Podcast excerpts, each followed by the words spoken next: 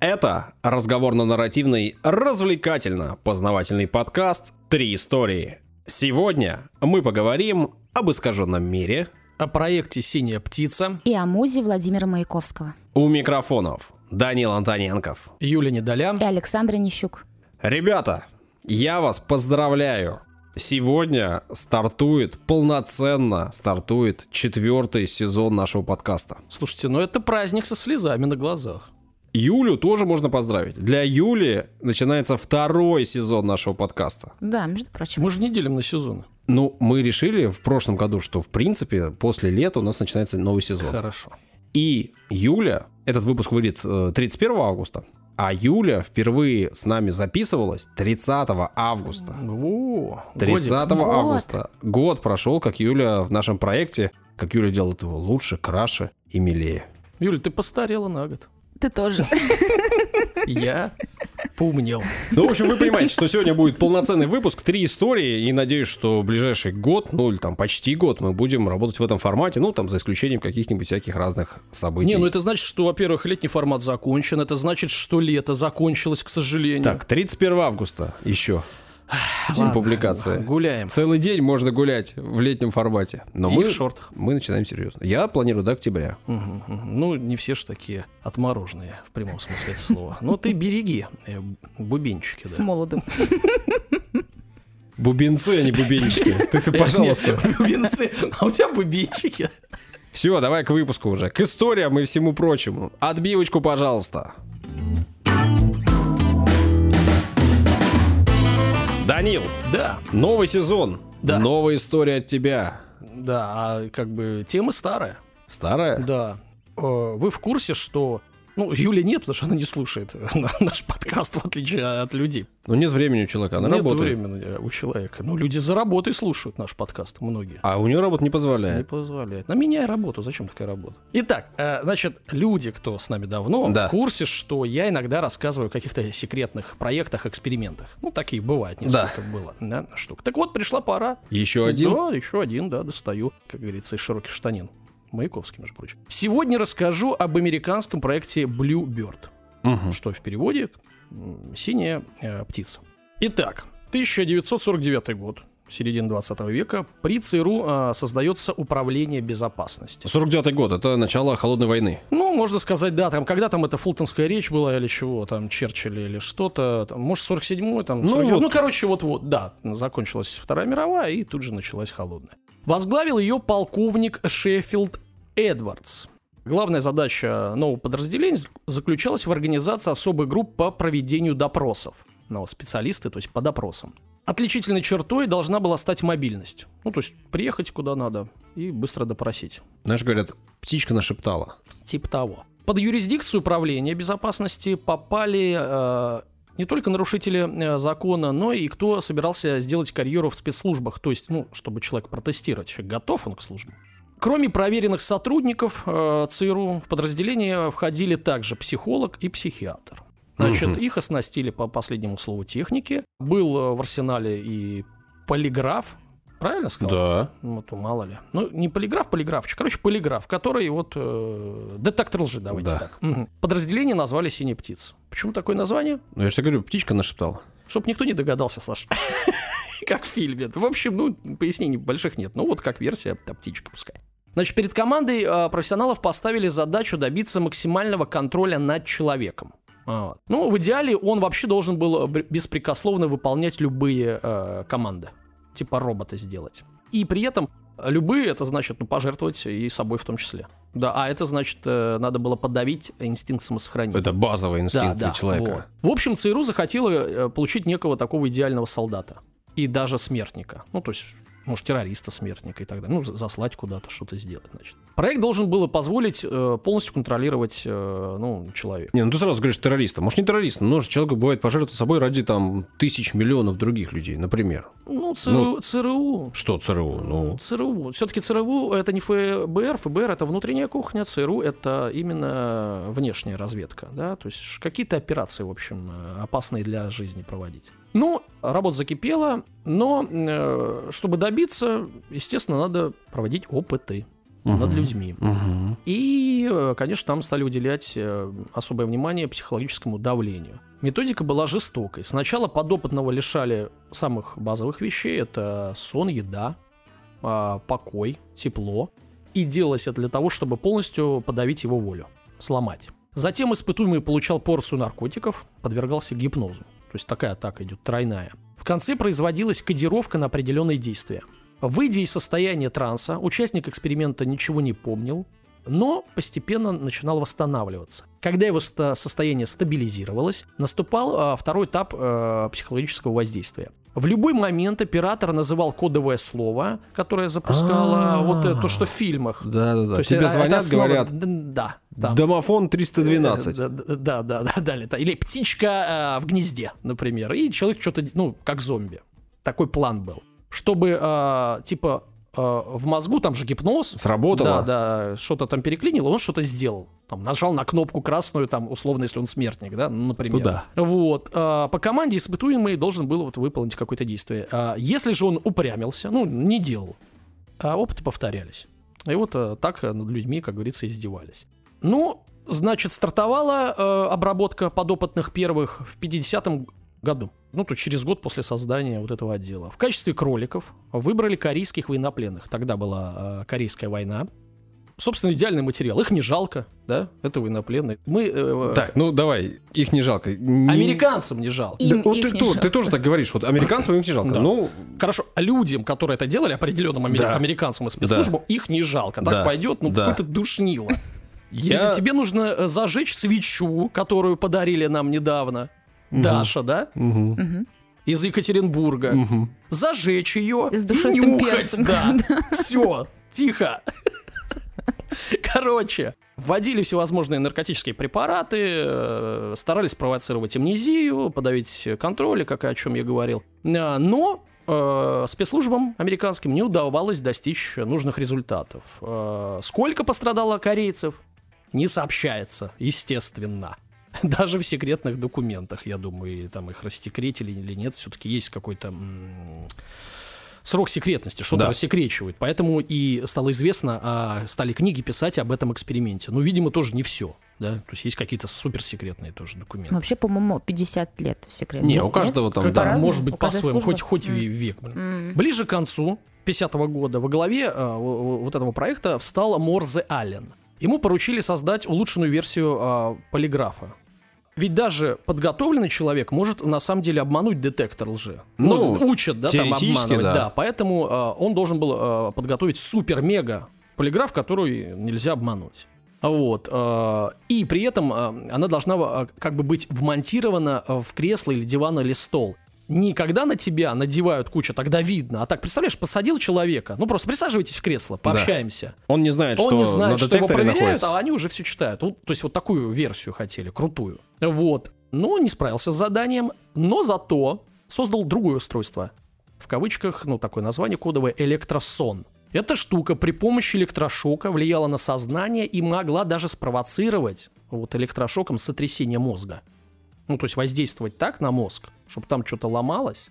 Вот сотрясение мозга, чтобы ты понимаешь, Саш, это когда сильно трясется голова, и мозг касается черепной коробки. И из-за этого там а, происходит там неприятное состояние. Видимо, этот эффект достигался каким-то электрошоком. Не думаю, что его трясли вот прям человека, а вот именно воздействие. да. Схожий эффект, я понял. Да, начальство одобрило. Полезная штука. Ну, раз можно э, покалечить человека, понимаете, это прекрасно, да, для спецслужб. Ну, э, не рекомендовало начальство применять его на своих агентах. Ну, потому что, ну, может быть, какого-то надо из агента там допросить, может, там, э, там, может, перебежчик какой-то. А вдруг нет? А он будет поломан агент навсегда. Ничего хорошего. В общем, а, потому что устройство могло вызвать амнезию, сильное психическое расстройство. А для допросов преступников и военнопленных годилось. Ну, потому что сильная боль могла развязать язык э, многим. Но все равно это было не то, что надо. Руководители проекта, они не хотели э, как бы полностью ломать э, людей. Все-таки цель-то была подчинить, да? А здесь придумали, ну, это, знаете, по- побочный эффект. Ну да, ну вот мы придумали такую штуку. Это, конечно, не годится для наших целей, но тоже неплохо, давайте использовать. Э, Сам Аллен признал э, провал исследований и сказал, что надо искать вообще на людей другие пути. Значит, в 52 году проект «Синяя птица» повернулся в сторону нейрохирургических методов. Над подопытными экспериментировали с вибрациями разными, ярким светом, ультразвуком, перепадами и температуры, и давления. То есть в какую-то барокамеру, видимо, их заводили. Ну и с различными газами, понятно, с какой-то наркотой. По большому счету, кроме сломанной психики, в итоге они так ничего и не, до- не добились, и официально Bluebird а, признали неудачным проектом. Помучили людей три года, да, ну, там два-три, и все. Но вскоре этот проект уступил место другим проектам, преемникам. Два проекта есть, э, о которых мы знаем, естественно, может, каких не знаем, но вот о которых говорят в книгах. Э, Артишок и МК Ультра. Первый э, пытался создать сыворотку правды, которую мы тоже в фильмах э, бесконечных про Джейсона Борна или кого-нибудь там э, видим. Вот. Для этого подопытных опять нарка- накачивали наркотиками, понятно, всякими психотропными веществами. На сам проект было выделено 25 миллионов долларов, в этот проект «Артишок». Солидная сумма по тем временам. И жертв а, подыскивали среди э, там, сумасшедших, в сумасшедших домах, а, бездомных, заключенных. В общем, кого не жалко. Да, Саш? Нет, да, да. В общей сложности подопытных было несколько тысяч человек. Ужас. Ужас, да. Ну, это артишок. А есть еще проект, а, вот как я сказал, э, МК Ультра. В нем продолжили поиски идеального средства именно для контроля над психикой. Об этом проекте я обязательно расскажу позже, потому что он достаточно э, большой, и чтобы ну, историю не удлинять Да-да-да. и винегрет не делать, э, обязательно расскажу и о проекте Ультра. Значит, официально все попытки найти способ контролировать разум были прекращены в 1963 году.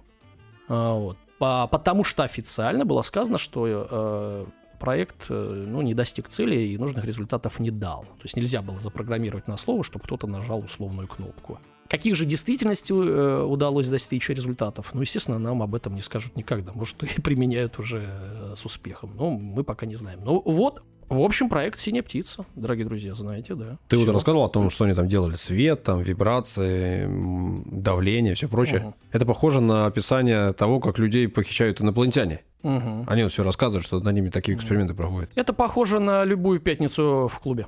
Свет, вибрация. Ну, разве что давление. вещества. Да, аб- абсолютно. М, может быть, в клубах. Ну, ладно, ладно. Не ходите в клубы, Ребят, делать там никакие, нечего. Никакие клубы, э, только бары, да, Юль? Да, да.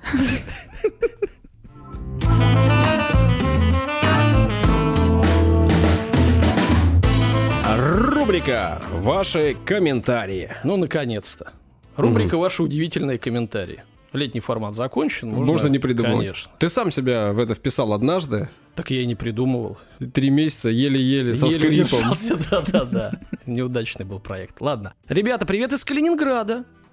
М, Привет, Да. Калининграду. В июне 23 года, то есть сейчас.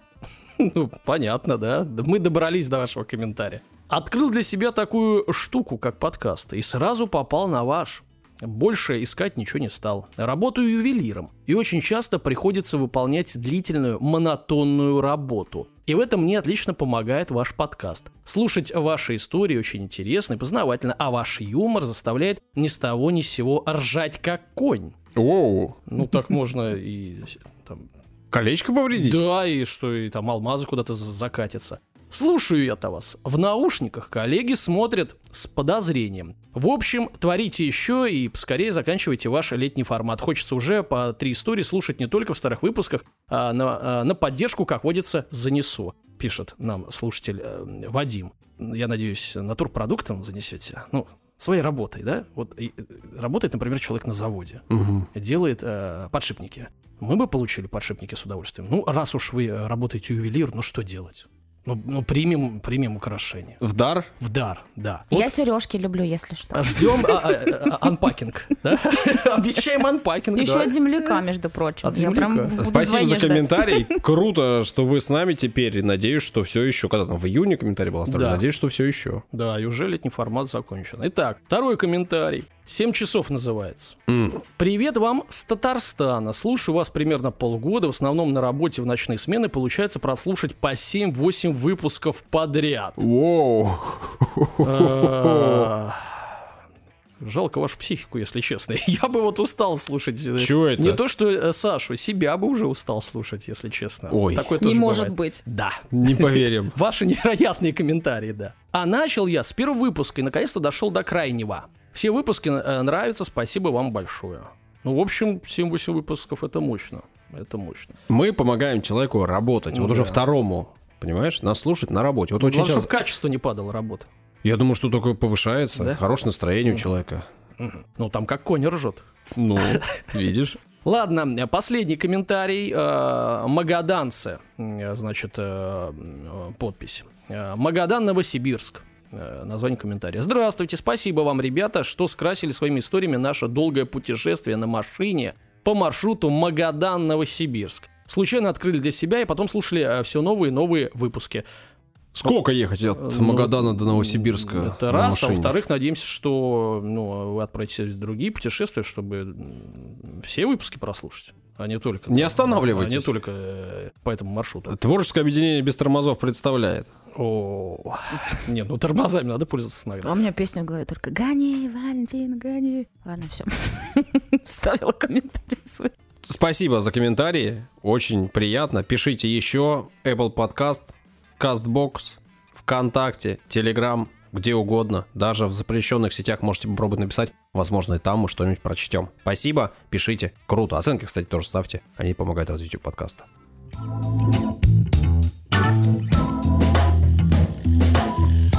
Я думаю, что и вы, и все наши слушатели прекрасно знают э, мою большую любовь к географии. Ну, последнее, что выучила Юля, это топоним. Что это не антоним и не синоним. А что-то среднее, да. Ну, люблю я рассказывать про путешествия, про острова, про страны, климат, э, погоду. Меня уже некоторые мои знакомые по этому поводу э, подначивают. Каким Э, образом? Ну, шуткуют, говорят, а сколько там э, температура летом, а сколько зимой, давай расскажи, вспомни, ты все же это знаешь. Ну, почему я к этому всегда так отношусь? Я же по образованию инженер, Да логично, все, можешь не продолжать. Мне нужны цифры. Когда нету цифр в описании, для меня это все немножко маловесно. Нужно вот посмотреть, заглянуть в таблички, Саша, сравнить. открой учебник просто физики, начни пересказывать нам главы с седьмого класса. Нет, ну ладно тебе. Причем здесь это? Я к тому говорю, что просто подход у меня такой. Я понял. Технически Больше цифр. немножко. Ну да, немножко. При этом, как и у большинства, если я спешу, там какие-то факты у меня нет э, особой возможности сравнить, понятно, что я полагаюсь на какое-то наитие, на какое-то первое восприятие, как и бы многие из нас. Оцениваю мир через призму ощущений. Ну, такое ведь бывает у вас? Ни в коем случае. Все четко у меня. Всегда. Всегда. Никаких ощущений. Ну, я, кстати, по этому поводу сейчас небольшой эксперимент с вами проведу. Маленький, маленький. Я Так. подготовился. Да, у нас Да. сегодня будет такой интерактивный выпуск. Буду ребятам кидать картинки в наш чатик, и они оттуда их будут смотреть, а вы можете заглянуть в наш телеграм-канал, они там тоже появятся обязательно. Нифига себе, это первый формат такой, да? Да. При этом, э, ну, э, я буду рассказывать об искаженном мире, я напомню, но это не об искажениях, э, например, каких-то психологии или там особенностях восприятия когнитивных искажениях. Есть по этому поводу огромное количество подкастов. Если вдруг вам это интересно, рекомендую, например, подкаст «Миражи». Это не реклама, а просто классный подкаст именно вот об этом. Я буду говорить об искажениях, которые вокруг нас существуют, но которые не имеют отношения к психике. Ну, или какое-то такое минимальное. а, Самое-самое небольшое. Вот, такого рода будет сегодня выпуск. Итак, ребята, я вам предлагаю прямо сейчас отправиться в наш общий чат в ВКонтакте, и я вам прямо сейчас туда кину картинку. Общий чат ВКонтакте просто звучит как что-то пенсионерское. В одноклассники Нет. зайти. Нет, по э, Аське. Итак, я вам кинул картинку. Так, Картинку вам кинул. ну, Гренландия, да. И Австралия. Да. Юля, ну вот и Даня. Ну, Посмотрите, да, я пожалуйста, знаю на эту тему. Австралию. Австралия Хор- больше в реальности, а на карте она типа меньше. Даня абсолютно прав. А, Действительно, если посмотреть на карту, то там будет э, огромная Гренландия и совсем небольшая Австралия. Это абсолютно верно. Это так и есть. При этом, если отталкиваться только от ощущений, от первых, ну вот мы смотрим на карту мира, мы к ней привыкли. Мы в этом мире существуем э, постоянно. И на этой карте есть огромная Гренландия, которая по ощущениям, ну во сколько? Ну в два Ну, раза два, больше два Австралии примерно. да. Примерно. При этом, если не задумываться об этом и думать, ну почему Гренландия не континент, а Да. Австралия континент? Ну кажется, наверное, потому что Гренландия, например, э, там мало людей живет. Ну Мгм. там что-то 60 тысяч человек всего живет. Ну как бы зачем это называть континентом? Или, например, можно сказать, что там погода поганая вообще все время и к чему там? Зачем это делать отдельным Мгм. континентом? Ну просто погода плохая. Или, например, можно сказать, что слишком близко находится Гренландия к Северной Америке. По сути, там вообще острова, острова, острова, и оп, Гренландия огромная. И тоже кажется, что уже никакого такого нет особого стимула называть ее отдельным континентом. Однако же, действительно, Даня просто считывает все моментально, но просто э, в этом нет никакого секрета особенного, и это, в общем, известно многим. Я вам же в чатик и всем ребятам в наш чат э, кину обязательно картинку. Вот Гренландию, которую можно переместить на экватор и на территорию Австралии. Действительно, площадь Австралии примерно в три с половиной раза больше Гренландии. А зачем так рисуют? Ты выяснил? А вот зачем так рисуют, об этом, в общем-то, и вся а, моя история. Мы, когда думаем о мире, когда представляем мир, мы действительно представляем себе вот этот самый плоский мир, развертку нашего мира на карте. Мгм. Ну, никак по-другому ты ее себе не представляешь. И ладно, если бы это касалось только Гренландии. Вообще-то можно поиграть э, в эту игру очень-очень э, так э, продолжительно. Так, сейчас я продолжу портить историю. Я э, знаю, что, например, э, вроде как э, в странах, ну, в частности, вот, например, в Австралии, южных, которые южнее экватора, у них карты типа перевернутые, они рисуют, э, что они на севере. Я такое тоже где-то э, Э, Каждая видел, читал. страна, я тоже кину несколько карт обязательно в наш э, чатик, каждая страна свою территорию, свой континент, э, Ставит свою страну ставит в центр. А, да. Соответственно, э, карта мира Да. представляется по-другому. Да. Например, если вы посмотрите на карту в Северной Америке, в США или в Канаде, то там в середине находится Северная Америка, а с двух сторон Северную Америку окружает Россия. ну, Да, так, да, по большому да. счету. Ну да, же вот, Да. э, шар же у нас. То есть Или Европа. то есть мы все-таки не про плоскую землю не будем сегодня. да? Не-не-не, ни- ничего такого. А, а если действительно Австралия или там страны Южной Америки, то действительно они переворачивают э, мир, и он Да, выглядит да. таким перевернутым. Да. да. Ну, это действительно так, это очень интересно. Но в данном случае эти карты все равно остаются одними и теми же. К этому вернусь чуть позже. Пока о самих площадях. Итак, э, Австралия в три раза с половиной больше Гренландии, а хотя на карте это вообще не очевидно. Тут последние, э, уже можно сказать, месяцы очень много говорят о Нигере. Так, да. Нигер, Нигер, Нигер. Мгм. Есть Нигерия, есть Нигер. Эти страны находятся Не путать, рядом Да. друг с другом. Они э, граничат. При этом, ну, что это вообще за страна? Я не буду пытаться врать и не буду говорить, что я там что-то знал. Ну, да, эта страна где-то в Африке. Да. А где в Африке? Где ряд- где-то рядом с Нигерией. Где-то рядом с Нигерией. А где Нигерия? А какого Где-то размера? рядом с Буркина-Фасо и Какого- Мали. Да, это мы тоже теперь знаем все вместе. А какого размера Нигер? Ну, вот какого это размера? сложнее уже, да. Я а, заглянул в табличку и выяснил, что страна занимает 21 место в мире. Ну, то есть не маленькая нифига. Вообще не маленькая. Ну, что значит не маленькая, ребята? Вот э, не маленькая, это значит 1 миллион 267 тысяч квадратных километров. А это значит Давай. площадь Европейской Франции, Во, Францию, да. Германии, Италии, Нидерландов, Бельгии, всех вместе взятых. Взятых, да. То есть это вся Европа практически, да, вот э, центральная, немножко южная. Это все Нигер, Мгм. о котором мы знать не знаем, и на карте, которую вы вообще не найдете. Ну ладно, Нигер, 21 место, ладно. А что если я вам скажу, что в десятку крупнейших стран, ну понятно, что первое место занимает Российская Федерация, тут все понятно.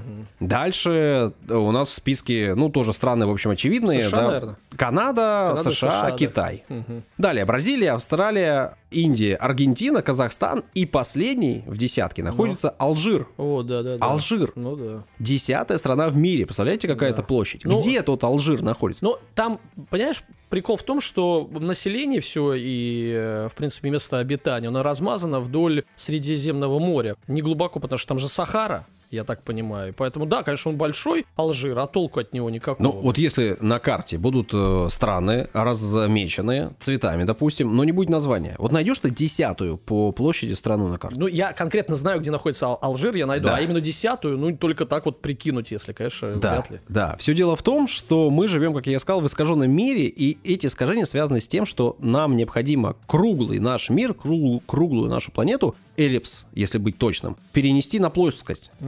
И это сделать невозможно по определению. Это невозможно без искажений сделать. Это аксиома. С ней не нужно там спорить, ее не нужно доказывать, это понятно. Юля, не спорь, пожалуйста. Я вижу, ты задумалась. Да я от первой хочешь- картинки не могу. До сих пор у меня обезьянка с этими, с бубенцами в голове потому что- Бубенцами?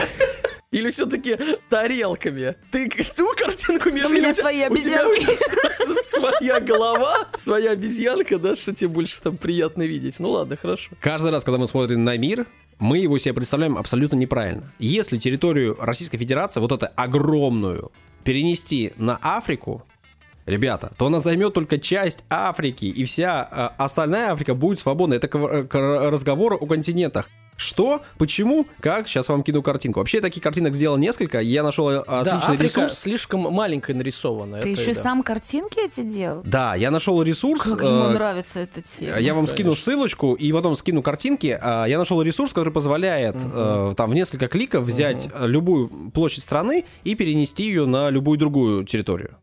Соответственно, вы можете поиграться, попробовать, посмотреть, поперемещать. Поиграться. Кажется, я знаю, чем буду заниматься в пятницу вечером. Да-да-да, вау! Ребята, айда играть в картинки. Ну, А вы знали, что новая земля, оказывается, вообще Старая. я реально залип. То есть, ну, понятно, я так же, как Данил, все это знал, что э, карта искажена, что есть другой. Но когда ты это делаешь физически, Ну да. переносишь одно на другое, это Шок. Ну, впечатляет. У да, Гренландии впечатляет, это впечатляет. Потому что Гренландия, ну, Да. она реально То огромная. есть вместо того, что больше два с половиной раза, она меньше там в три, да? В три с половиной. да, Да, как я и сказал, все это связано с тем, что нельзя перенести э, трехмерный эллипсоид э, и его площадь на двухмерную поверхность, а, и, соответственно, будут искажения. Это связано с тем, что нужно что-то деформировать, что-то сжимать, что-то растягивать, чтобы получилось все. Это, соответственно, искажение длин, искажение площадей, искажение углов и искажение форм. То есть четыре. Одно с- влияет на другое, они все связаны. Чем-то ты должен пренебрегать в случае, когда ты рисуешь карты. И понятно, что эти самые карты рисовались огромное э, количество лет, с древних времен до современности. И прогресс был бесконечный, люди улучшали, улучшали, улучшали. Но так как без искажений это сделать невозможно, то и вариантов нарисовать карты может быть Подожди. огромное количество. Но э, они серьезно улучшили. Всего лишь теперь то, что должно быть в три с половиной раза меньше, больше в два с половиной. Я считаю, это прогресс. На самом деле важно было, чтобы эти карты... Раньше в 15, да? Нет, нет. Э, Важно, чтобы они были э, исполняли какую-то роль, играли роль. И для каждой конкретной задачи рисуются сейчас э, свои специальные карты. Задача остается прежней. Как перенести долготу и широту точки координат на а, оси x, y. Так, чтобы они находились, соотносились как-то между собой. То есть мы точно знаем, что сделать правильно невозможно. Но нужно придумать какое-то соотношение, задать какие-то коэффициенты, чтобы они работали на территории всей карты плюс-минус, и чтобы ты на эту карту глядя мог решать какую-то задачу. Какую задачу решали э, ребята, когда создавался вот этот непосредственно вариант мира, я даже так скажу, этой карты? Вопрос. Раз Да. уж ты э, погрузился в эту тему, может, там тоже читал. А на глобусе размеры все нормальные? Настоящие? Я понимаю, на плоской карте все искажается. А на глобусе нормальные размеры? Там реально Гренландия меньше Ав- Австралии в три раза? Или нет? Ну- Или они продолжают фигню эту тоже там Не, ну делать? глобусы в основном, конечно же, делаются круглыми, а Ну, у да, нас Земля ну, немножко да, ну, эллипсоид. ну, ну, Но в целом, да, в целом они там нормальные. То есть Мгм. на самом... То есть, если взять глобус, Гренландия будет реально меньше Австралии там в Да. три раза. Да, Ага, да. интерес- вот не думал об этом. Посмотри, и если э, существуют развертки, вот не такие, как мы, это э, развертка, эта карта, к которой мы привыкли, она называется равноугольная цилиндрическая картографическая проекция Меркатора. Даже не повторяю, очень легко запомнил с первого Ну, раза. по сути, проекция Меркатора. Мгм. Это нужно запомнить. И этой проекцией пользуются уже 500 лет. Так, Почему именно ей? не знаю. Юля, ты что-то хотела? Она хочет узнать. Нет, я глобус смотрю. На- Ну, меньше там в Ирландии? Я вижу, что здесь большая Африка очень по отношению к России. Ну, я запоминаю. Да. Так вот, э, Меркатор — это человек. Он был э, фламандским географом.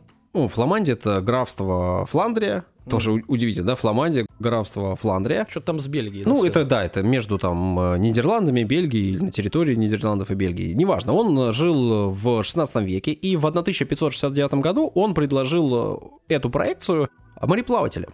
Важно, что непосредственно в этом варианте сохранялись углы.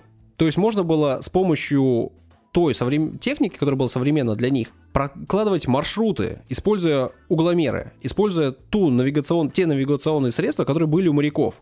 И они могли задавать направление. И это было самое важное. То есть с помощью э, направления они могли двигаться. Понятно, что мы называем это э, проекцией Меркатора, хотя на самом деле еще с начала э, 16 века подобные проекции находились. Ну, сейчас ученые находят их. Но он сделал их э, максимально популярными, потому что он нарисовал карту мира на 18 листах, вот в этой проекции. И она работала. И ей пользовались, пользовались, пользовались, пользовались. Эта проекция хороша тем, что на ней не искажаются, я еще раз повторю это, углы и формы. А вот только меняются. размеры, Да, да. то есть расстояние работает только на экваторе. Вот по экватору расстояние одинаковое. Дальше от экватора они меняются. Я кину еще картинку в чатик наш в Телеграме. Там будет понятно, это очень наглядно. Там э, такие круги нарисованные, они одного размера.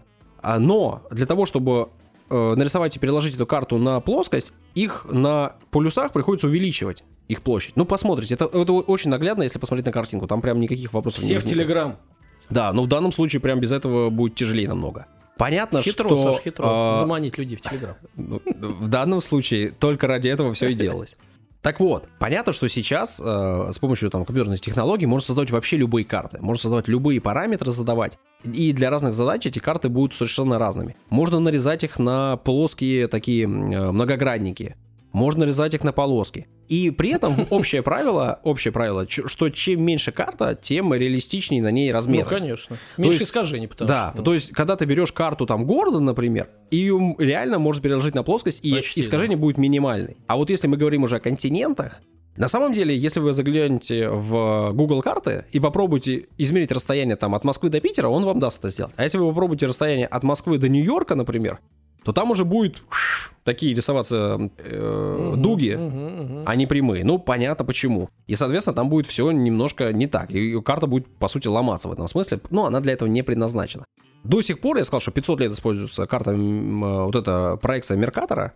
На самом деле, ну, не, не вполне так. Она улучшается, и в разных э, странах э, для там повседневных задач используют немножко разные. У нас, например, там на территории бывшего Советского Союза, там в странах СНГ, там Восточной Европы используется проекция Гаусса-Крюгера. Это поперечная цилиндрическая равноугольная картографическая проекция, один из э, вариантов проекции Меркатора, но немножко измененная, немножко доработанная. А вообще, что еще интересно? Вот у нас есть карта мир э, в этой проекции Меркатора, а можно найти э, картинки в интернете, которые позволяют перенести вот этот э, экватор, ну то есть линию, на которой размеры одинаковые, например, на любую другую полосу на Земле. И, соответственно, искажения будут абсолютно другие. Если ее, например, сделать по широте, проходящей через Россию, то Россия в этом месте сожмется Да, очень сильно. станет. А Австралия, например, растянется Мгм. до размеров той же Гренландии. И если бы мир представлялся нам таким, то, смотря на карту мира, Россия уже не казалась бы такой безразмерно громадной. Она и так самая большая по площади, это реально. Ну да. Но на карте она выглядит еще больше, и, соответственно, восприятие мира у всех,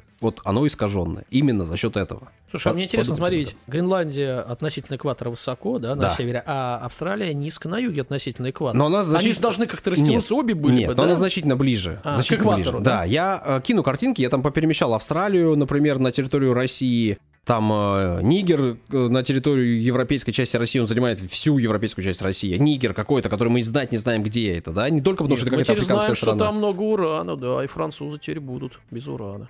Или не будут, но это не важно. Мы теперь знаем. Важно, что когда вы даже что-то видите своими глазами, и вам это со самых, э, самых школьных э, там лет рассказывают, что это карта мира, вот она такая. И это нужно проверять, и об этом тоже нужно задумываться. Короче, глобус наша тема, да? Глобус? Если вы хотите, реально, надо гл- глобус в каждом доме иметь. Купите ребенку и показывайте А карту. Почему ребенку себе? А знаете, э, значит, ребенку обычный, а себе, знаете, вот такой, когда его открываешь, а там вискарек, стакан. О, видишь, как загорел. Сразу захотелось глобус, да? Вот. Употребление алкоголя вредит вашему а здоровью. кто сказал употреблять? Пускай стоит.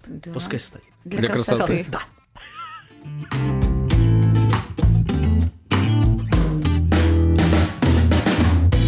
Рубрика А какая вот, ты знаешь? благодарности. Благодарны. Наша благодарность. Наши, ваши. В общем, благодарные благодарности вообще-то. А в них вы отправляете нам чаевые. Yes. Да. Ну, Значит, в смысле, не в них, а люди нам э, помогают, поддерживают нас материально, мы имеем в виду. Да. И мы им за это благодарны. и они что-то еще подписывают. Иногда. Да, могут. Ну, э, значит, э, рабочее, рабочее название этой рубрики «Чьими чаевыми чаевничаем». Ага. Новое. Пойдет? Новый Ну, сезон, новое новый название. сезон, новое название, да. Хорошо не иметь джингл, да, можно, ну, менять, э, как хочешь, рубрику. Итак, поехали. Много лет ты говорил обратно, что я вообще считал, что джинглы это основа основ. Ну, время меняется, 21 век уже, понимаешь? Старый ты стал, ленивый. Да, это тоже. Значит, поехали. Чаевой, чаевой, чаевые. Тысячу рублей, ребят. Представляете? Но, к сожалению, ну, э, мы говорим, что не, э, автоматом не подписываются Да. чаевые. Если вы хотите, чтобы мы знали, кто нам отправил, то, пожалуйста, пишите имя. Александру стипендия и остальным на творожки. Чувствуешь, да, что тебе э, надо поучиться получше, а нам только покушать. Мы выглядим голодными, а Саша тупым. Все, все хорошо, да. Так, еще 200 рублей. Здесь должен быть миллион, но я столько не получаю. Спасибо за хорошее настроение, что вы дарите. Примите на вкусняшку в знак благодарности. Спасибо. И желаем, чтобы вы зарабатывали больше, да? И О, тогда... спасибо. И тогда... Ну, понимаете, о чем я. Ну, ладно. И Так. вкусняшки у нас будут лучше, дороже и больше. Да, и Саша, возможно, будет умнее. Так, чаевые. Еще тысячу рублей. Вы смотрите. За завораживающий смех Юли. О, остроумные шутки Данила, э, да, и успокаивающий голос и эрудиции Саши. А, Тратьте Не на- зря учусь. да, на что хотите. На корюшку, хоть на шаверму, хоть на куру, хоть на пиво, хоть на все вместе взятое. Мгм. Пиво безалкогольное. Э, Конечно, Нет. Все испортил, нам так не будет присылать. 333 рубля. Спасибо. С подтекстом. Спасибо, что не даете отупеть в декрете. Вот. Очень интересно, прогулки в четверг особенно любимы. Спасибо вам, Юля, Даня и Саша. С наилучшими пожеланиями, Валерия Лахман. Валерия, спасибо. Очень приятно. Хороших прогулок вам. И что там, здоровья малышу? Ну да. Очередные чаевые 300 рублей.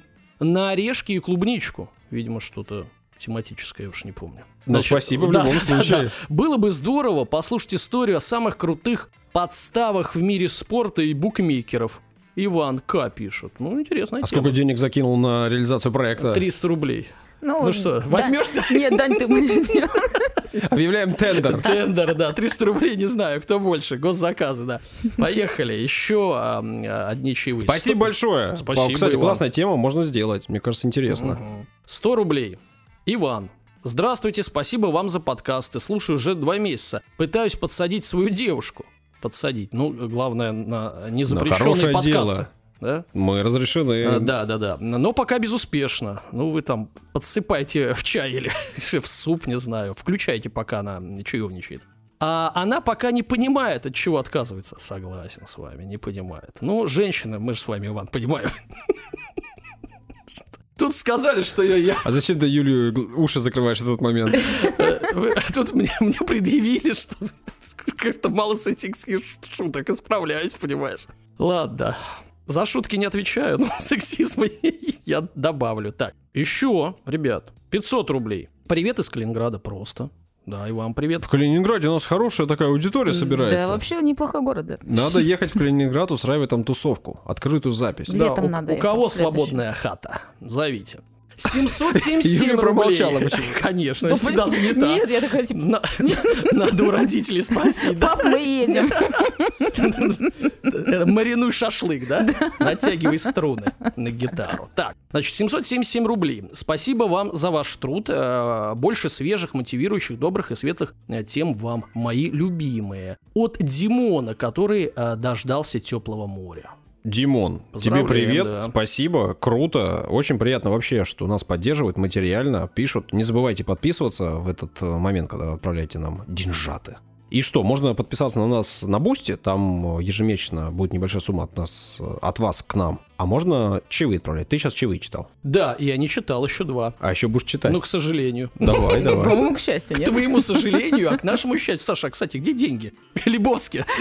Куда, делись? Вот люди Кстати, отсылают, а я их Кстати, не вижу. вот, чтобы вы понимали, на эти деньги Так. мы сняли студию Да. и оплатили работу фотографа и записали выпуск с Женей Косецкой. Вот. Вот, Да. это на эти деньги было сделано. Да. Спасибо вам большое. А, Значит, э, 100 рублей. Привет, уважаемые ведущие. Пишу с города Арзамаса, Ниж- Нижегородской области. Спасибо вам за интересные познавательные истории. Хожу дома и показываю жене, какой я умный и много знаю.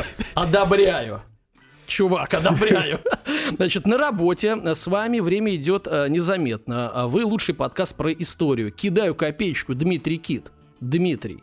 Спасибо. Поддерживаю, да. Спасибо. Больше показывайте, больше и чаще. Чаевые 200 рублей. Э, Всегда слушаем с мужем вас в дороге. Вы крутые. Три сердечка. А тут, значит, м- а, женщина может показать, какая она умная. Но они оба уже в порядке. А, они ну. слушают нас вместе. Они Согласен. пара настоящая. У них общие интересы. Вот так, Даня, должно быть в семье. Серьезно? Надо попробовать. Нет. И еще один. Ага. 900 рублей. Йоу. Мне так интересно, да, люди 777, 330, там кто-то 900. Ну, слушай, может, у человека на карточке было 900 рублей Ну последний. плюс э, это Ну, не х- ровно, не- как будто бы по не- 300, например, Не- каждый. А, 330 каждому. Ну, ты не вспоминай, ты такие фильмы не смотрела. Ты слишком молода. И красиво. Вот прозвучало как комплимент, да, ты слишком молода. Я- Да, а Игорь. ведь подразумевалось другое. Что, ну ты молода. Ну, Да надо нет, по- нотки зависти чувствую Надо тебе, да. поработать над интонацией, да, чтобы ты не приняла это за комплимент. Ладно. Чаевые, последние, да. Значит, пусть это будут не чаевые, а шаурмичные. А? Вот такая подпись. Класс. То есть по 300 рублей на В шаверму. следующий раз снимаем студию, берем фотографа и туда еще шаверму заказываем. Слушайте, ну вот э, какой эпизод-то про шаверму получился? Это уже А сколько денег пятый- собрал, да? Реально много денег. И до этого кто-то кидал на шаверму. Короче, Вот. заходят по, э, про, про еду. Про еду заходят. Выпуски. Нет. Да, От да. Юли вот заходят именно. истории. Ну ты не понимаешь, что ли? Да я все понял, поэтому и сказал про еду. Ладно, хорошо.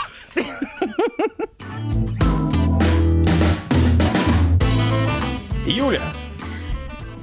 Третья история твоя. Выпуски три, и вот добрались до твоей. Люблю цифру 3. Сегодня речь пойдет про женщину, которая в первую очередь вошла в историю как главная любовь и муза Владимира Про Маяковского. женщину? Да, да. не- Я Даня, без ну, внимания. Да, не-не-не, давай, давай, продолжай в своем духе. Как, как звали эту женщину? Нет. Расскажи. Нет. Все про нее Так, расскажи. Юль, спасибо за затравку. Сейчас я начну. Юлия Брик, и давай, давай. Юлия Брик. Не, не И- Юлия. Да, и Валерия Недоля, давай. Лиля ее зовут. Я честно, когда готовила историю, я знала, меня что про- у тебя на некоторых моментах тебя прям разрывать будет, Подожди. поэтому я очень на тебя надеюсь. Сразу отобью эту штуку. У меня а, была коллега, Валерия. Валерия. а, на радио работала. Ну, Да. и, естественно, т- там многие берут псевдонимы. По какой Да. причине, не знаю. Она взяла Брик. Она была а, Лера Брик. Ага. Ну, Серьезно. Выводы в конце сделаем, зачем она себе такой псевдоним взяла. Ну, а зачем люди берут псевдонимы? Ну, потому что не у всех такие звучные фамилии, как Антоненко. Сто процентов.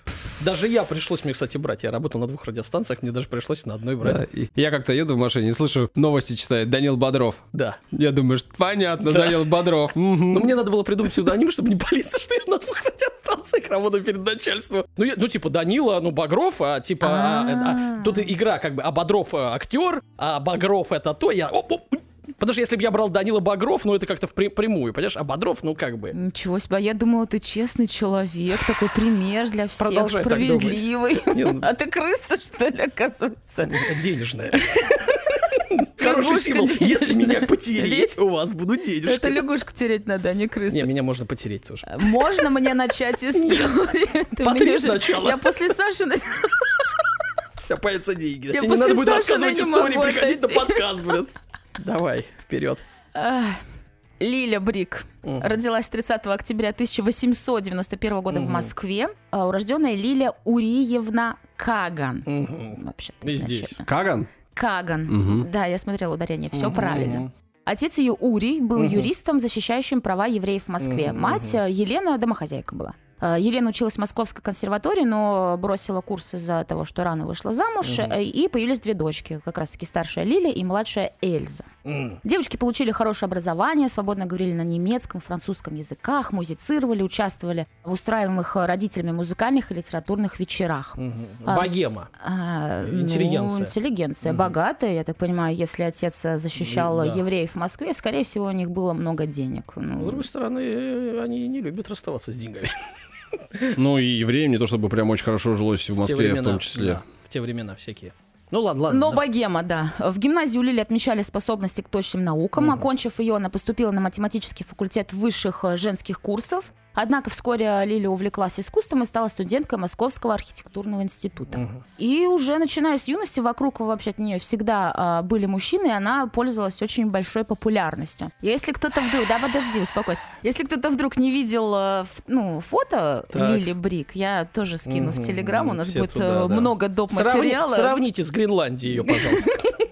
Кто симпатичней? Да, я, я сейчас свое мнение говорить не буду, но вы сами сделаете ну скажи, мнение по поводу что ее ты? А что ты внешности. трусишь? Скинь нам в чат, пожалуйста, фото. Да. Ну да, давай. Да, ну, сейчас надо искать. А ладно, хорошо, Ну, нагуглите найдем. Лилия Давай. Брик, пока я буду говорить о том, что в ее случае внешность не главное. Ну, по мне так кажется. Как бы это вкусовщина, конечно, на вкус и цвет, как говорится, кому-то я некрасивая, кому-то красивая. Это не важно. Ох ее. Но мне...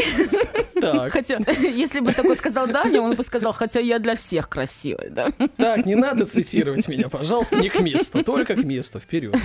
А, пока ребята гуглят, Да, как мы- выглядит Пока мы в шоке, Э, продолжай. Лили Рик. Я буду продолжать свою историю. Да. Э, Значит, учитель словесности сочинял для девочки произведение, которое та выдавала за свои, и узнав об этом Нифига отец и мать отправили ее в ссыл, ну, в ссылку, в кавычках ссылку, в Прям польскую на деревню к бабушке. А, мгм. На деревню к прополку бабушке, да, да, да. Картошки в ссылку. А там такая история получилась, что в школьницу влюбился дядя, ее дядя, который начал э, осаждать Уре, да, требованиями разрешить ему брак с племянницей. Жесть какая. Вот, ну, папа сказал, как бы нет. Чертова интеллигенция. Да, Так. забрали обратно ее в Москву.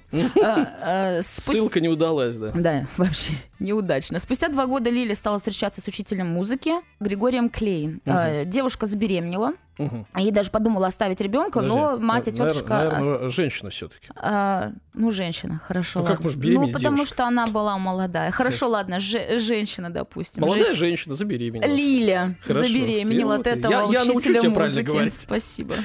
А, В общем, мать и тетушка настояли на врача, и, в общем-то, ребенка не стало. А, Разрыв с Григорием дались девушке тяжело, она даже пыталась покончить с собой. Купила а, флакон с цианистым калием, а, да, и держала его у себя в комнате. И однажды решилась принять все содержимое, но ничего не случилось, потому что ее мама нашла этот пузырек И поме- еще и до этого. что-то? Да, она там все помыла и насыпала соду. Молодец. Просто вот и все. Просто была изжога у нее. Ибо нефиг. Вздутие, возможно.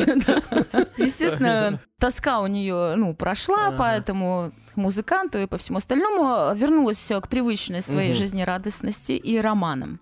Она придумала собственную формулу обольщения мужчин, которую потом описала в своих мемуарах. Слушайте, а вот дайте я прервусь, да? Давай. Точнее, прерву тебя. Вот смотрите, когда она выпивала, представляете, человек готовится к смерти.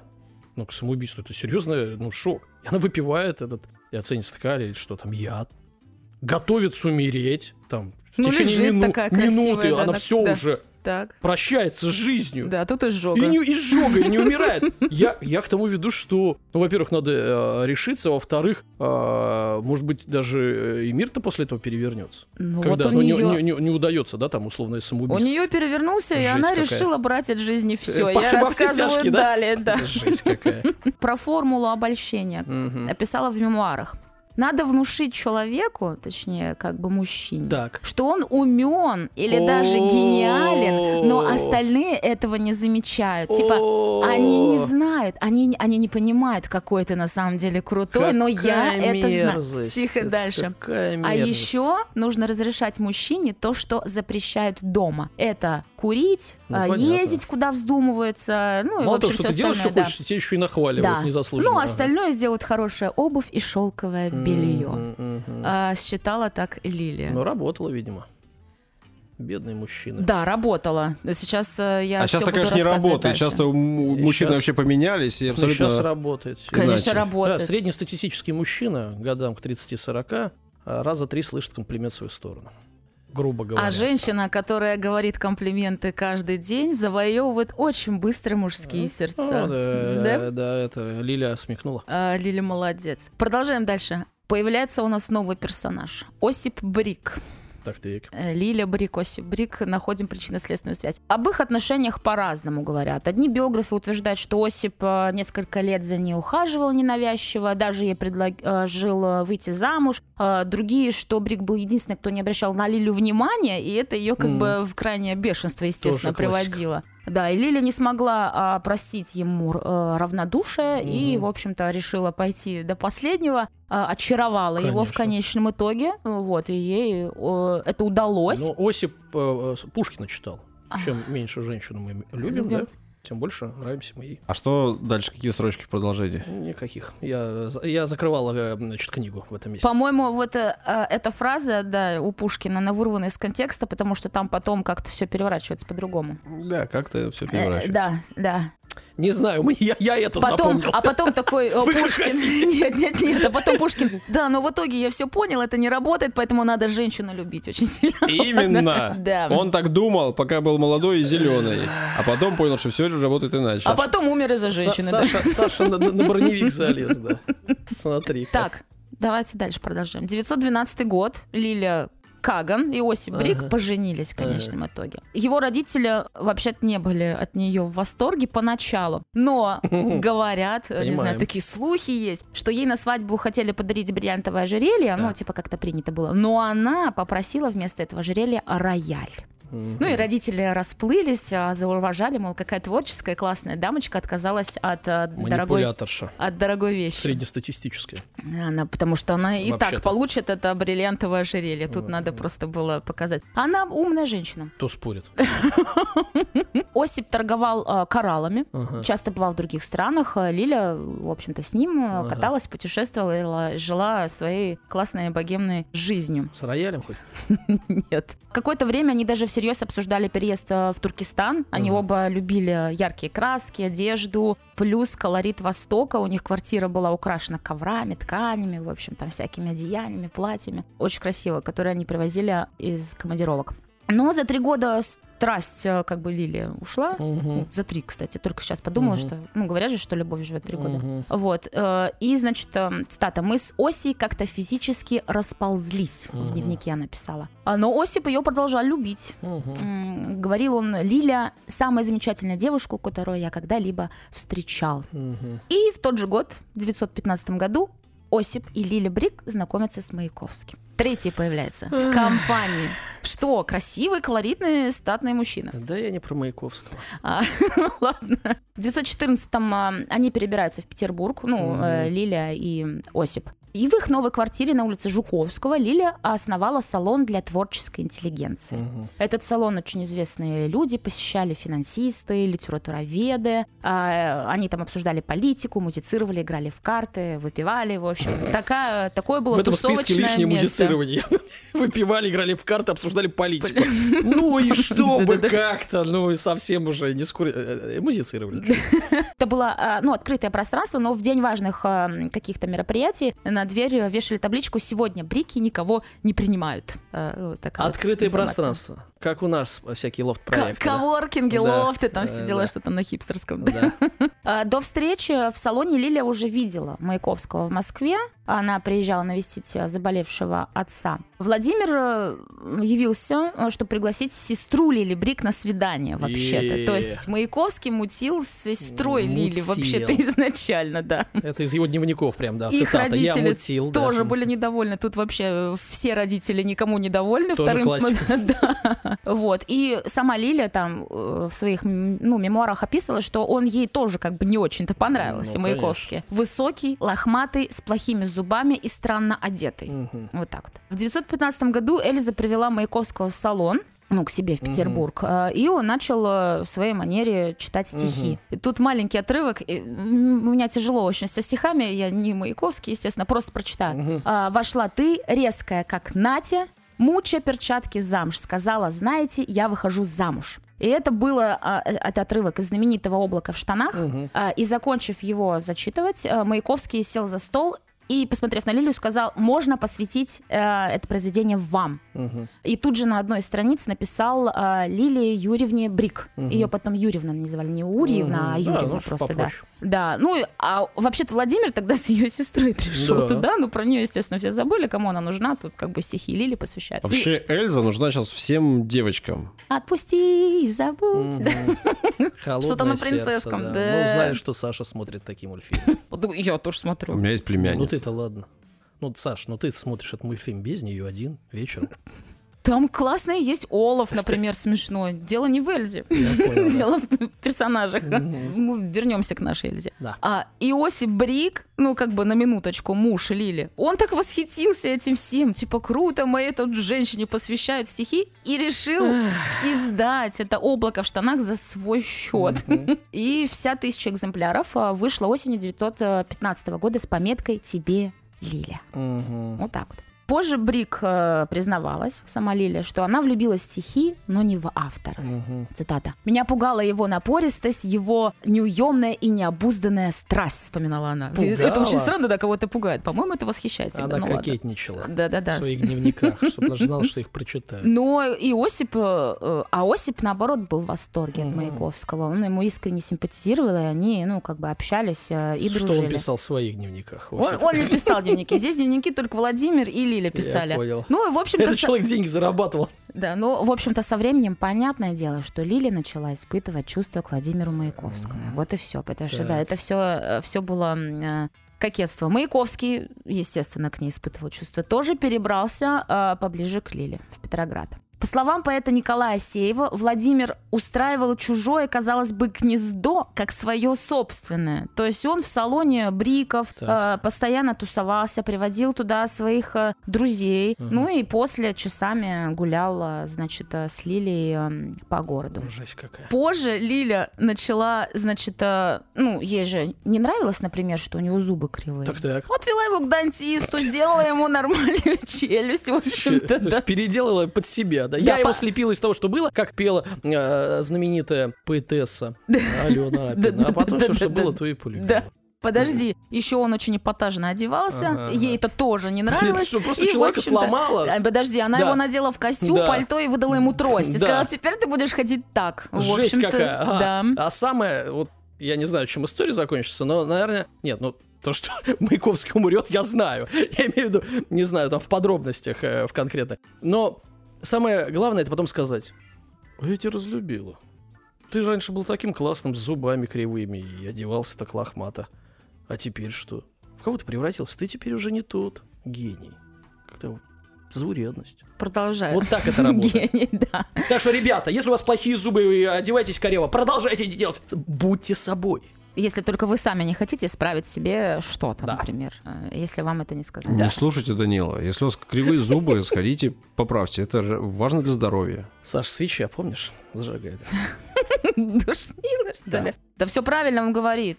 Так, ладно, я продолжаю. У меня очень длинная история. Присаживайтесь, э, дамы и господа, берите своих собак, идите Мгм. гуляйте. Я еще буду минут 20 Да, вещать. да, гуляйте сидя с собаками. Научитесь это А, делать. Владимир посвящал Лиле почти все свои лирические произведения. А Осип, ее муж, помогал их издавать. Да. В общем-то, по-моему, очень э, удобный э, получился треугольник. Но Владимир Лилю не ревновал к супругу. Да? Он же все-таки супруг, да. Мгм. А вот гостям салона очень даже. Да. У них постоянно на этот э, счет были ссоры. Мгм. Э, Потом они мирились, ну, потому что, еще раз, там я вначале сказала про Лилю, про ее Мгм. внешность, вы смотрели фотографии, ну, она вообще не супер, э, там, какая-то, там, красотка какая-то, но она очаровывала всех. Мгм. Абсолютно с кем она была знакома, ее обожали все. Ну, Мгм. вот, видимо, она себя так вела. Э, Есть такое, есть книга, которая называется «Феномен Лилии Брик». Мгм. Вот, я ее не читала, но, Мгм. в общем-то, э, мы об этом в самом конце, я пару слов скажу. И после одной даже из э, таких ссор Маяковский пытался покончить с собой. Вот. Э, Перед Мгм. этим он э, сказал Лиле, все, я стреляюсь, прощай. Ну, она, в общем, там как-то с ним поговорила, и он...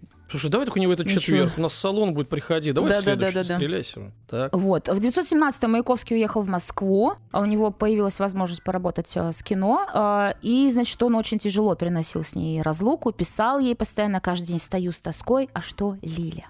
Такой романтичный, конечно, да ладно. В общем, потом она к нему тоже приехала в Москву тоже сниматься в кино, он ее Мгм. туда, но перетащил, и в Петроград они вернулись э, вместе. Маяковский прописался в квартире Бриков, Что за а вскоре все трое перебрались в загородный дом. Они жили втроем. Позже Брик вспоминала, только в 1918 году я могла с уверенностью сказать Осипу о нашей любви. Все мы решили никогда не расставаться а, и быть близкими друзьями. Все вместе. Она со своим да, э, да. Осипом, Все- он все с дружат, ним, да, да. она с Владимиром. Все было очень, а, в общем-то, дружно. Да. Дружно было. Именно это слово. Прости. Тогда же Лилия и Маяковский обменялись кольцами. Ага. А, На одном были в, э, была гравировка инициалы поэта, а на другом инициалы Лили. Э, Люб, она получается, Лилия Юрьевна Брик. Мгм. А, И если вращать кольцо, то буквы складывались бесконечно «люблю». Ну, «люб», «люб», «люб», мгм, «люблю». Вот. Забегая вперед, она это кольцо до конца своей жизни носила. Но они не были, получается, официально женаты. То есть они просто обменялись кольцами. И весной 919-го Брики и Маяковский перебрались в Москву, сняли четырехкомнатную квартиру, завели собаку. И, ну, как бы продолжали жить э, все да. вместе. Мгм. Вот. Финансы были общими. До революции Троицу содержал Осип, а после главным добытчиком стал Маяковский. Ну, как бы никто, естественно, не бездельничал, все там что-то своими делами занимались, кто-то издавал, кто-то, Чем общем... занималась Лиля? А, слушай, ну она вот, я знаю, Гладила собаку? у него были с- трудности. Мистерия Буф, а, помните, это с Эйзенштейном был. У меня был еще эпизод, и я рассказывала про его, значит, э, ну, про Мистерию Буф. И она отправилась э, в Ригу искать издателя и нашла, деньги выбивала. То есть она условно была, ну, с кем его менеджером, получается. Продюсером? Ну, продюсером, да, получается, его, и выбивала деньги. Она хорошо общалась с мужчинами. И хорошо выбивала деньги на проекты. Свои, чужие. Ну, да. Но, кстати, к слову сказать, что Маяковский вроде как был картежником э, серьезным и прогуливал много денег, поэтому денег надо было много, деньги были не лишние. А Лилия пользовалась своими чарами женскими и э, помогала ему закрывать долги. какая-то ОПГ. Какая молодец! Каждый свое делает. Так. В 22 году, 922 году, Лилия предложила Маяковскому расстаться на два месяца, объяснив, что ее э, утомляет, цитата, старенький бытик. Ну, типа, бы- быт, бытик. Очень мило. А, Брик, ну, спокойно перенесла этот э, разрыв, но Маяковский, естественно, страдал, приходил под окна, передавал послание, жизни без тебя нет, я без тебя не могу. И когда срок истек, э, Маяковский прочел э, Лили поэму про это, называется, которую написал во время разлуки. А, Как обычно, она стала первой слушательницей, э, первым критиком, и потом уже поэму все узнали. Все это время он с ней не общался, а вот Осип с Маяковским вполне себе встречались постоянно. Они какую-то там, а, да, творческое объединение, новую концепцию все время изучали. После этого появился Левый фронт искусств. Номинальным его руководителем был Маяковский, но идеологом был э, Осип. Мгм. И в первом номере журнала «Лев» была опубликована поэма как раз-таки про это. После перерыва все вернулось на круги своя, э, все они стали жить вместе, и у Лили у Маяковского были романы на стороне, то есть они жили втроем, и типа у них был роман, но они уже начали, в общем-то, другие романы заводить. Э, Больше всего задела Лилию связь поэта с Татьяной Яковлевой, живущей во Франции, и говорят, что она очень сильно разозлилась, потому что Маяковский публично прочитал посвященные э, этой Яковлевой стихи. Ну, это ж вообще-то Маяковский только для Брик сочинил, а тут э, для какой-то женщины. Но она построила их э, расставание. Да, что она там... Она кому-то сказала, что та выходит замуж, а там же Франция. Ну, не было же ни интернетов, ни Э, телефонов, ни в общем. мобильников. Да, ничего не было, и поэтому, ну, в общем-то, у них э, закончился роман у Маяковского с этой француженкой. А, вот. И Значит, э, в 1925 году Осип начал поднимать вопрос, что все-таки Володе нужен собственный дом. Да не прошло и 10 лет. да. Я тут подумал. Э, Да-да, у Маяковского он действительно появился, в принципе, он неплохо зарабатывал, а, вот, но все равно э, продолжал жить с бриками. То есть он купил себе угол, ну, Да. это да. И 1930 год стал э, тяжелым для Маяковского, много болел, постоянно м, раздражался, читая в газетах, как его называют э, попутчиком советской власти, ну, он же там, э, он же считался, типа, народным поэтом, да, Мгм. там. И его долгожданную выставку «20 лет работы» не посетил никто из видных э, литераторов, руководителей Союза. В апреле из журнала э, «Печать революции» вырезали приветствие великому пролетарскому поэту по случаю 20-летия работы общественной деятельности. В общем, короче, уговорили, в общем, все, исписался Маяковский, Мгм. и он очень сильно из-за этого переживал. И последней каплей стало э, свидание с Верой Полонской, это актриса театра и кино. Э, роман Маяковского с ней длился два года, и поэт уже начал требовать, чтобы Полонская развелась с мужем, чтобы Мгм. быть э, с ним. Э, И в тот день встреча была назначена на 8 утра, но Веру ждали на репетиции, и он спрятал ключ, то есть он был с ней в комнате, он спрятал ключ, требовал, чтобы она не уезжала, уходила из театра, что он хочет быть с ней. Мгм. Она отказалась и, короче, в общем, стала прям убегать в дверь и услышала выстрел. Прибежала обратно, а, ну, в общем-то, себя застрелила. То есть она, получается, Полонская, она э, единственная свидетельница, получается, Мгм. его Мгм, выстрела. мгм. Ну, будем надеяться, что он сам себя, конечно, а не да? она, да, вальнула. Да, да, да. Вот, он оставил записку предсмертную. Так, ну, значит, почерк-то не женский. Да, я хочу ее прочитать, на самом деле. А, всем. В том, что умирая, не вините никого, и, пожалуйста, не сплетничайте. Покойник этого ужасно не любил. Мама, сестры и товарищи, простите, это не способ, другим не советую, но у меня выходов нет. А, Лилия, люби меня. Товарищ э, правительства, моя семья это Лиля Брик, мама, сестры Вероника Полонская. Если ты устроишь им сносную жизнь, спасибо. Начатые стихи отдайте брикам, они разберутся. Как говорят, инцидент из Перчин, почему-то из Перчин, не знаю почему. А, Любовная лодка разбилась о быт. Я с жизнью в расчете и ни к чему. Перечень взаимных болей, бед и обид. Счастливо оставаться. Владимир Маяковский. А, Вот такую предсмертную записку он а, оставил. Лилия оказалась, естественно, в эпицентре скандала, ей все припомнили, э, и он ей из Франции автомобиль подарил, в общем, что она за его счет жила, и сотрудничество с НКВД, в общем, что она доносчица и предательница. И, конечно же, она развелась в итоге с Осипом, вышла... А? После смерти Маяковского, да? Ну, они до этого же развелись еще, я просто про это не сказала. Мгм. А и в год э, смерти Маяковского, в 1930-м, она выходит еще за одного мужчину, Мгм. за советского военачальника. С ним 7 лет живет, потом еще за одного выходит. Мгм. То есть после Маяковского, Ну, получается, да. А, Короче, в общем-то, ей, и ей на, на протяжении-то, в принципе, всей жизни э, припоминали Мгм. все это и говорили, что как бы она виновата в том, что Маяковский э, покончил э, с собой. А, Лилия прожила долгую жизнь и скончалась в 86 лет. Ничего себе. А, в старости она рассказывала о сне, но она же мемуары писала там, как бы, ну, дневники, поэтому много цитат. И что значит сон, она так описывает. Володя пришел, я его ругаю за то, как он поступил, а он вкладывает мне в руку пистолет и говорит, ты сделаешь то же самое. Такой сон ей приснился. Да. Ну, сон оказался наполовину вещим. В 1978 году Лиля упала и сломала шейку бедра. И, в общем-то, узнала, что она больше не сможет встать с кровати. Э, Но и как бы... Ведя такую жизнь, очень светскую, богемную, имея много денег, э, и мужчина, естественно, ну, она просто не смогла психологически это пережить и приняла дозу, ну, дозу снотворного, ну, смертельную. А, Тело Лили кремировали, а прах развеяли в Подмосковье. Там же поставили могильный камень с надписью «Люб», как на ее кольце Мгм. а, который ей подарил Маяковский. Критики изучают, а, вот, скажем так, феномен Лили Брик.